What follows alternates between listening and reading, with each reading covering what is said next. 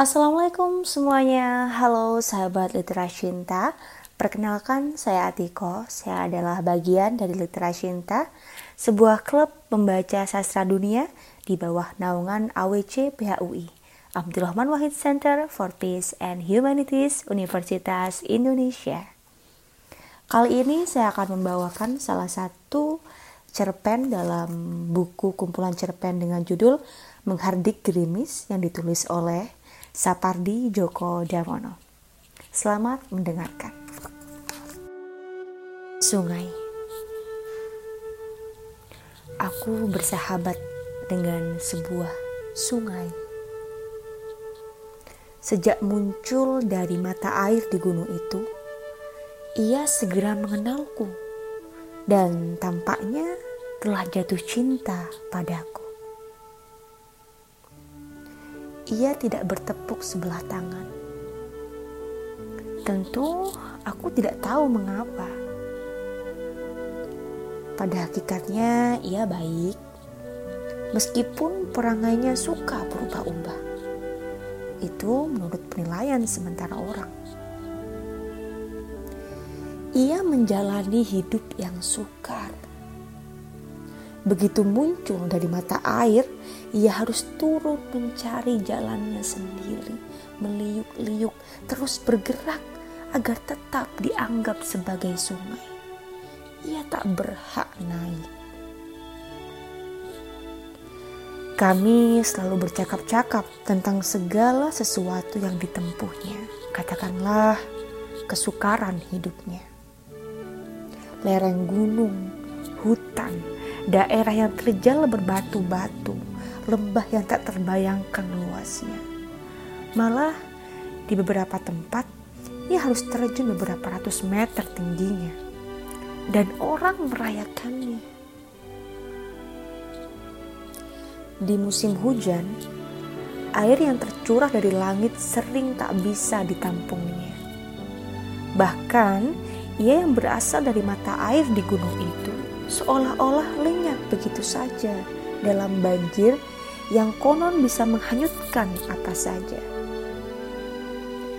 Tetapi ia tidak pernah mengeluh, dan oleh karenanya aku bahkan semakin mencintainya.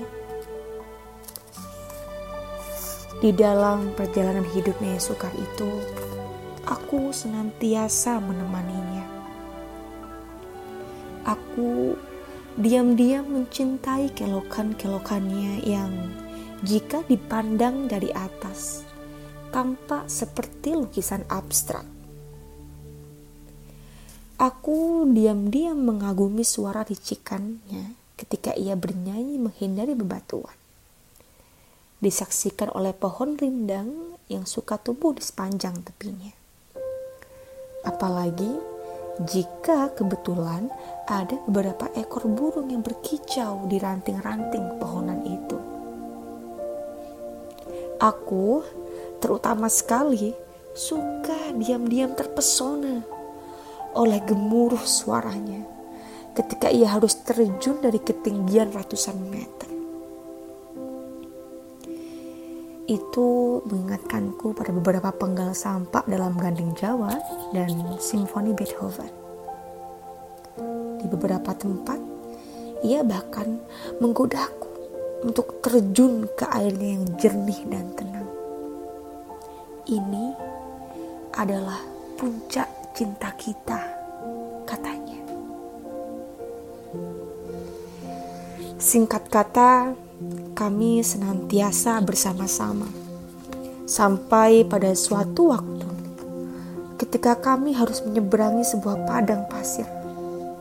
Ia tampak bingung, gamang, seperti putus asa. Bujukanku tak mampan. Aku akan lenyap dan meninggalkanmu, katanya. Tidak. Kau akan menyusup di bawah samudera pasir itu dan tidak lenyap, kataku seperti seorang sufi. Aku sendiri sebenarnya agak ragu-ragu dan cemas. Namun, aku yakin bahwa cinta kami tidak mungkin dipisahkan bahkan oleh padang pasir. Kami pun ternyata memang harus berpisah meskipun tetap saling mencintai. Katanya ia akan menyusup di bawah samudra pasir itu, sementara aku diharapkannya untuk terus saja menempuh perjalananku. Dalam perjalananku di bawah matahari yang terik, yang selama ini telah menjadi saksi cinta kami, kami bisa saja bertemu dan saling melepas rindu. Untuk itu, aku harus menggali dan terus menggali tanpa putus asa, agar bisa mencapainya jauh di bawah sana. Hanya dengan begitu, ia bisa muncrat ke atas dan menjelma genangan air kecil. Itulah wujud cinta kami.